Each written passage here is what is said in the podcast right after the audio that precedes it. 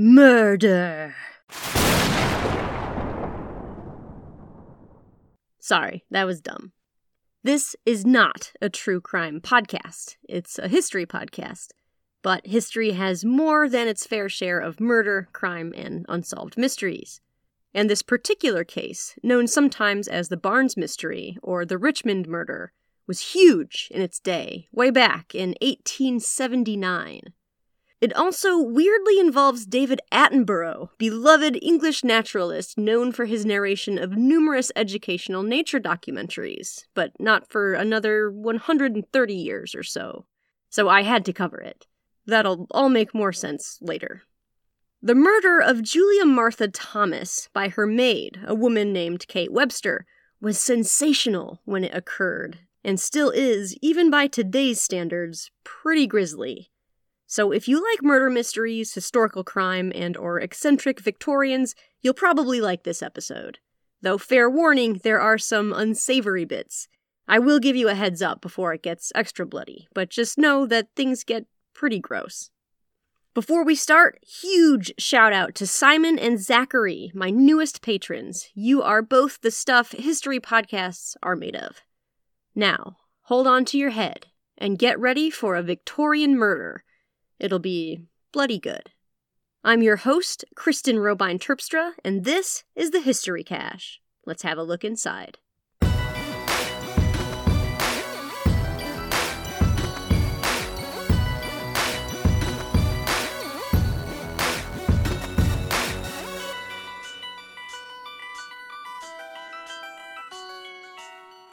Kate Webster is a name that no one in 1879 would have believed belonged to a murderer.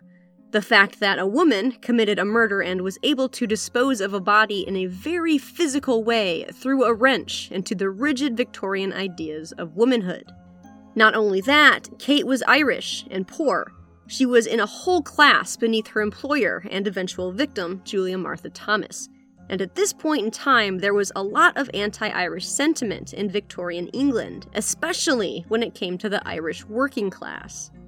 The sensationalism of this case was used to reinforce that mentality, and that makes digging through sources almost 150 years after the fact difficult, because separating the facts from the sensational hype isn't always a clear cut process. The press certainly painted Kate Webster as diabolical and naturally prone to crime. She did have a track record. Kate Webster was born Kate Lawler in Killiney, County Wexford, Ireland, probably in 1849. She is sometimes referred to as Catherine. After the murder, she was described in the Daily Telegraph as a quote, tall, strongly made woman of about 5 feet 5 inches in height, with sallow and much freckled complexion and large, prominent teeth. Not the most flattering description. Not a lot is known about Kate's early life. According to the Irish Post, her life of crime began early. When she was 15, she went to prison for larceny, or theft. After that, she continued to steal until she had enough money for a ticket to Liverpool, which she purchased and used in 1867. A year later, in 1868, she was sentenced to four years of penal servitude, which is unpaid labor, again for larceny. By this point, she was going by the name Kate Webster. She claimed she had married a sea captain by the name of Webster and had four children with him. She also claimed that her husband and all of their children died. Although at this time Kate would have only been in her 20s, that wasn't a completely unbelievable story, as infant mortality rates were much higher back then. However, there is no surviving evidence of a marriage to a Captain Webster or of these four children, so it's definitely possible that Sea Captain Webster and their four children never actually existed. When Kate was released from prison in January of 1872, she moved to London, where she worked as a cleaner and a maid. It was a way to make a living, but a meager one at best. She worked as a cook and a housekeeper for a Captain Woolbest, and while under his employ, met a man named Strong. It's said that she lived with Strong for a time, and she eventually became pregnant, giving birth to their son in April of 1874. Promptly after the birth, Strong disappeared, wanting nothing to do with the child or with Kate. Now, Kate had another mouth to feed and was on her own once again. This was before Social Security, so money was even tighter for her now. She reverted to doing what she knew how to do and began stealing again, and her heists became more complicated than picking pockets or lifting a few trinkets here and there. She would rent rooms out in boarding houses, sell everything of value inside the room, then flee. This eventually caught up with her when she was convicted of 36 counts of larceny in May of 1875. She spent 18 months in Wandsworth Prison. After she was released, she was soon arrested again for the same crime and sentenced to another year in 1877. Afterwards, she continued finding work as a maid, eventually coming under the employ of Julia Martha Thomas. Julia was a former schoolteacher and was twice widowed by the time she reached her 50s. She is described as being a bit eccentric, but that could just be a stigma attributed to her because she was a woman living on her own. She was living a comfortable, though not extravagantly wealthy life, having inherited sums sizable enough from both her husbands to live out her days in Richmond, which even today is one of the wealthiest boroughs in London. It's extremely unlikely that Julia Martha Thomas knew how checkered Kate's past was, or just how much time she had spent in prison. At first, things seemed to work well, Webster saying later that she thought Mrs. Thomas was a nice old lady. 50 is not old. But Kate liked to drink and found herself at a pub called the Hole in the Wall quite often. This was something that Julia Thomas did not like. It also seems that Kate wasn't attentive when it came to her job, at least by the standards of Julia Thomas. Kate claimed that Julia was too strict and that she would point out places where she would say Kate didn't clean. The relationship between the two women became increasingly agitated until Mrs. Thomas decided it was finally time to fire Kate. We know this happened on February 28, 1879, because Julia wrote in her journal that night that she, quote, gave Catherine warning to leave. Kate asked Julia to extend her employment just a few more days through March 2nd. She agreed, which would turn out to be a fatal mistake.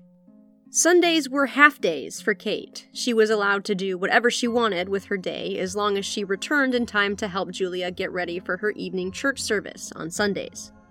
On this particular Sunday, which was March 2nd, Kate's last day of employment, Kate showed up late.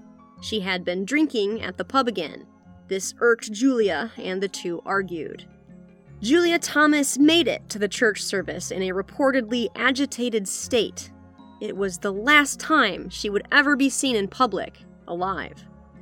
What happened next shocked the Victorian world and made Kate Webster one of the most hated women in England. What happened next was murder. This is the part where I warn you that things are going to get disturbing. Kate was still in the house when Julia came home from church that evening.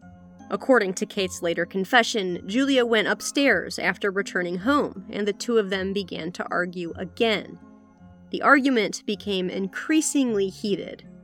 Kate had a history of theft and had even done extensive time for it, but she had never, as far as we know, been convicted of a violent crime. Did she intend to murder Julia Thomas after she came home? That's a question only Kate Webster knew the answer to, but given the fact that until now we don't see any violence in Kate's record, it's possible this was a crime of passion. Or it was a poorly planned attempt at one big heist, one that would set her and her sum up for some time. Either way, the result was a bloody end for Julia Martha Thomas. During their argument, Kate flew into a rage and, according to her confession, threw Julia down the stairs. This fall did not kill her. Kate knew she had just attacked a woman above her station. Kate was Irish, working class, and had a criminal record. She no doubt knew that this would mean a jail sentence, possibly for some years. She did not want to go back to prison.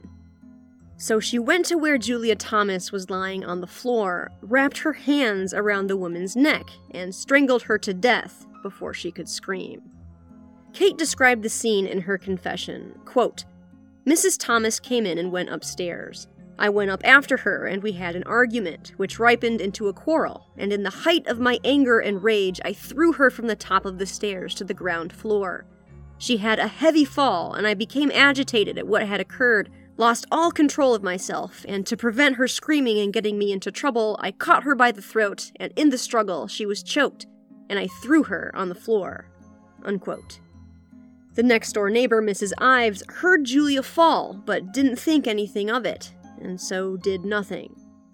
Now, Kate had a huge problem.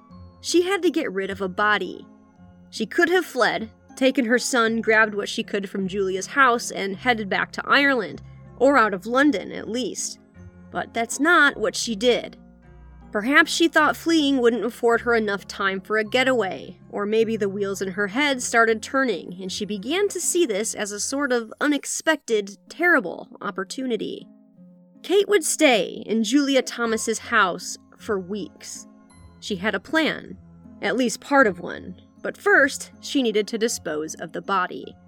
And that is where things get extra bloody.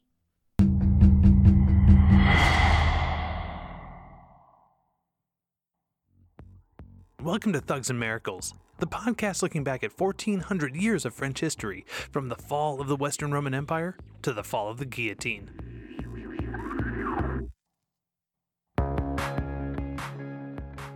Join me, Benjamin Bernier, as we meet the pagans left behind by Rome, the bishops martyred to convert them, the Islamic armies and the Danish invaders looking to conquer them, the kings who rose to lead, and the queens who guided and controlled these kings.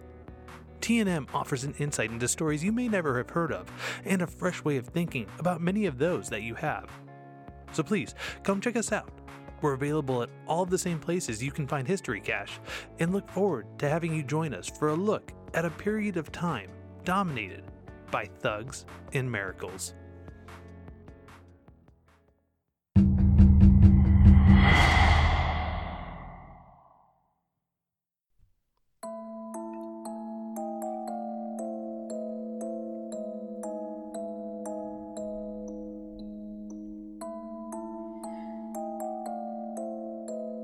Was in London and couldn't exactly throw the body of a well to do woman out into the street, but she also couldn't leave it anywhere in the house.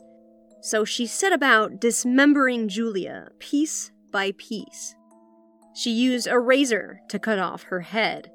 This must have not only been difficult, but extremely gory. A razor isn't exactly something you can use to chop things, so it would have taken a lot of slicing to remove Julia's head. To make things easier on herself, Kate used a meat saw and a carving knife to cut the rest of the body into pieces. Although Kate was an experienced thief, she had not, until now, been a murderer, and she stated later how overwhelmed she became, not only because the sight of cutting up another human being into pieces was sickening, but also because of the smell. Eventually, she would have to take all of those pieces and dispose of them elsewhere, and Kate took precautions to make sure no one could identify the body. She cut open the stomach and burned the contents, as well as Julia's organs and intestines. Later, the next door neighbor, Mrs. Ives, would describe noticing a strange smell coming from next door. That smell was the burning innards of her neighbor, but neither this strange smell nor the loud crash earlier were enough for Mrs. Ives to raise any alarm or bother checking on her neighbor. Kate put the body parts into a large copper pot that was used for laundry and boiled them. There is some lore that says Kate took the fat drippings from Julia's body and fed them to a couple of local children and tried selling the rest as lard at the local pub. Neither of those stories has ever been substantiated with any actual evidence. It wasn't unlike Kate Webster to try and financially gain from others' misfortune, but the selling fat and feeding it to children part of the story can probably be chalked up to apocryphal sensationalism. After the innards were burned and the rest of Julia's body was boiled, Kate found a large bag and a box. She was able to stuff all the body parts into these, except for Julia's head and one of her feet that she just couldn't manage to squeeze in. The foot she threw onto a pile of garbage or manure about three miles away in Twickenham. She never revealed what she did with the head. More on that later. Over the next few days, Kate continued to clean the house and wash Julia Thomas's clothes in order to avoid suspicion and create a facade of normalcy. I wonder if Kate would have gotten away with murder if she had simply fled. Maybe not, but she probably would have had a better chance of a getaway. Instead, she lied and tried making money by selling all of Julia Thomas's things. It was her same old MO move in, sell everything, and move out. Only this time, she had to dispose of a body first. She started calling herself Mrs. Thomas, taking on the identity of the woman she had just dismembered, boiled, and burned. She met with an old friend of hers named Henry Porter, a former neighbor she had known from some years back. She needed someone to broker all the items from Julia's house that she was about to try and sell. Porter had no idea the items were not really Kate's. She told him that she had married a man named Thomas who had since passed away, hence the new surname, and that a relative, an aunt, had recently died and left her everything. She told him she wanted him to help her sell all of her deceased aunt's possessions. She met Henry Porter and his son Robert at the hole in the wall, bought them food and drink, and they both noticed that she carried a bag and a box with her. They had even helped her carry them as they walked to the pub and were surprised that they were so heavy. The two men had no idea they were eating dinner next to a dismembered corpse or with the murderer that had killed and stolen her identity. Kate excused herself from dinner briefly, saying she was heading out to meet a friend who lived close to the pub. Henry and Robert waited and drank, and when Kate returned, they noticed the heavy bag she had brought with her was gone. She still had her box, however, and she asked Robert to help her carry it to Richmond Bridge, where Kate said a friend was coming to pick her up. Robert and Kate said their goodbyes. As Robert walked away, he heard the sound of a splash as Kate heaved the rest of Julia Thomas into the River Thames. As Robert walked home, he could never have guessed that he had just accidentally helped dispose of a body. The next day, the box was found after it had floated down the river for several miles, and the horrendous contents were discovered. The police were called and investigated. They could determine that the remains belonged to a woman and that they had been boiled, but without the head, they could not identify the body. Murder was a little bit easier to get away with in 1879. Kate began wearing Julia Thomas's clothes and jewelry, which just makes me shudder. The audacity to steal the identity of your victim and live in their house is just next level murdery. Her friend Henry Porter introduced her to a Mr. John Church, who agreed to help Kate sell the contents of Julia's house, which he thought belonged to Kate, or the new Mrs. Thomas. The body in the box made the papers, and the incident began being called the Barnes Mystery, as the remains had been found at the Barnes Railway Bridge. By now, Julia's foot had also been found on the garbage heap where Kate had thrown it, and it was assumed it belonged to the body from the box that was missing a foot. But there was still nothing to connect the body with Julia Thomas, and they were still missing a head, which meant in 1879 that they couldn't make a positive identification. On May 18th, 16 days after the murder, the horse and cart from John Church arrived to collect Julia's things. It was at this point, finally, when all of Julia Thomas's things were being carried away from her house, that her neighbor, Mrs. Ives, became suspicious. Super late, Mrs. Ives. Mrs. Ives asked the delivery man who had ordered all of Mrs. Thomas's things to be removed he simply replied, Mrs. Thomas, and pointed to Kate, who Mrs. Ives knew was not the real Mrs. Thomas. Immediately, Kate knew she had been caught. She left in a hurry, took her son, and fled back to Ireland. Mr. Church was rather surprised to discover he had been deceived, and the police were called. Julia's diary was recovered, Inspectors found charred bones in the kitchen grate, blood stains that showed signs of cleaning, fat behind the copper pot where Kate had boiled the body, and the instruments Kate used to dismember her victim. Kate Webster was immediately a suspect, and it wasn't too difficult to ascertain that she had fled to Ireland. This is because she left a piece of paper in Julia's house with her Irish address on it. Not the brightest move. She was found at her uncle's farm in Killiney and arrested on March 29, 1879. The story blew up even on her way from her uncle's farm to Dublin, crowds jeered at her along the road. Kate Webster became famous overnight and was instantly hated. The trial, set for July 2nd, was a huge spectacle. Everyone wanted to see the murderous maid of Richmond who had boiled her mistress. The courtroom was so crowded that people spewed out onto the grounds outside of the courthouse, straining to hear the proceedings and subsequent verdict. The murder of Julia Martha Thomas was so famous that even the future king and crown prince of Sweden, future Gustav V, showed up to watch the trial. Kate Webster pleaded not guilty and even tried implicating others in the crime. She accused Henry Porter and John Church, the two men she had tricked into helping her sell Julia's things. This accusation was short lived, as both of them had solid alibis. She accused Mr. Strong, the father of her child, as having driven her to murder, but this also came to nothing. Kate's criminal record, plus the evidence stacked against her, were too great for her to implicate anyone else successfully. Many witnesses took the stand. One was a hatmaker named Maria Durden. She told the court that Kate Webster had visited her days before the murder, claiming that Kate said she was going to sell the property left to her by her aunt.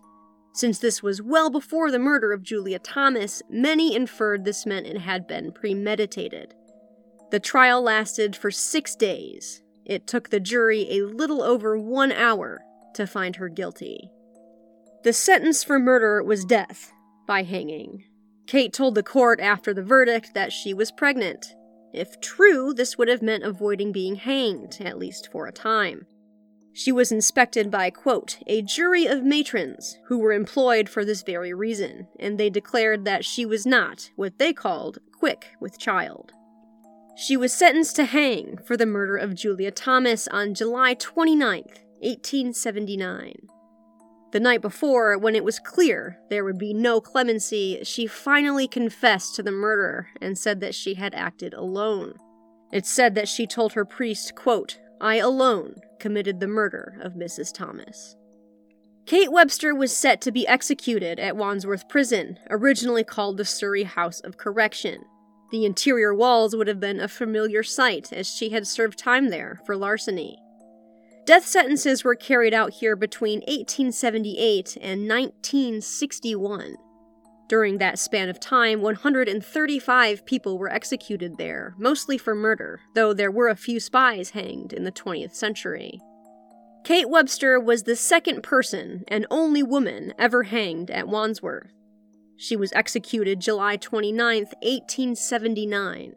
Her body was placed in a grave on prison grounds, where it remains to this day. Before she was interred, a wax likeness of her head was created so it could be placed in Madame Tussaud's Wax Museum in London. The wax head of Kate Webster was displayed in Madame Tussaud's extremely popular Chamber of Horrors for nearly six decades, a testament to how sensational Kate's murder of Julia Martha Thomas had become. Speaking of heads, just what became of Julia Thomas's? It turns out Kate hid the severed head of her victim well. It was presumed that it had been lost to history, perhaps buried under a century and a half's worth of sediment in the Thames, or rotted away in a garbage heap somewhere, long gone. Then, in 2009, something weird happened.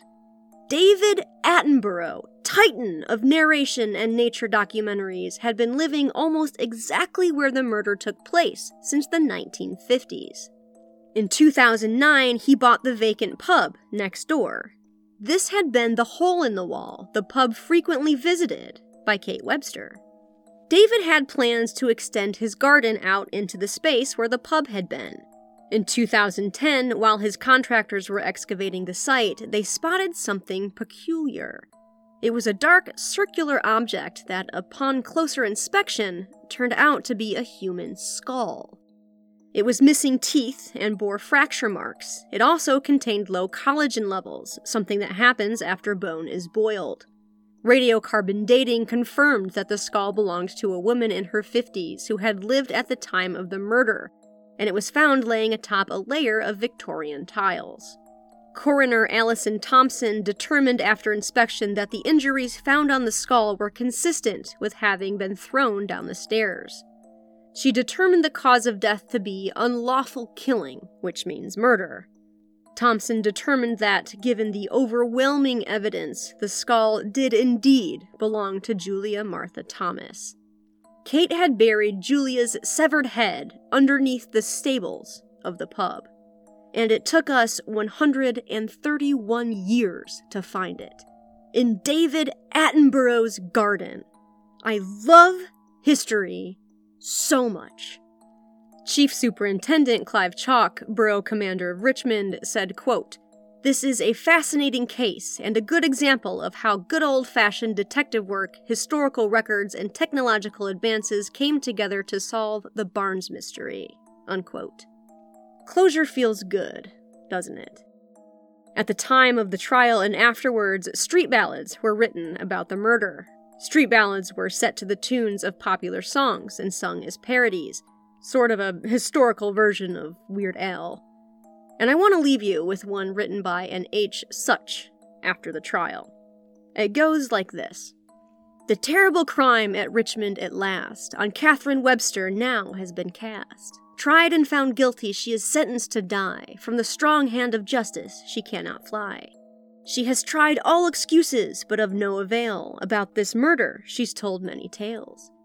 She has tried to throw blame on others as well, but with all her cunning, at last, she has fell.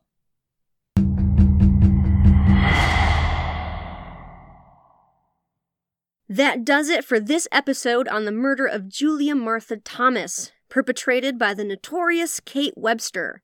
I hope you enjoyed it. It grossed me out a little bit, as I'm not a true crime podcaster, but history is gross sometimes. I'll be back again in three weeks with more history for you. In the meantime, if you'd like to get a hold of me, you can email me at historycachepodcast at gmail.com.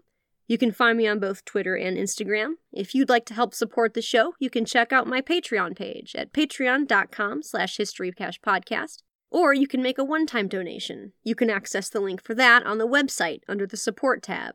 That website is historycachepodcast.podbean.com. Thank you so much for listening. Every download counts, and you have helped an independent podcast shine just a little bit brighter in the unending ocean of podcasts that are out there. I truly appreciate your listening. Sound effects and background music were licensed through Envato Elements, theme song from Audio Jungle. Stay safe, stay healthy, stay smart. And until we meet again, go make some history.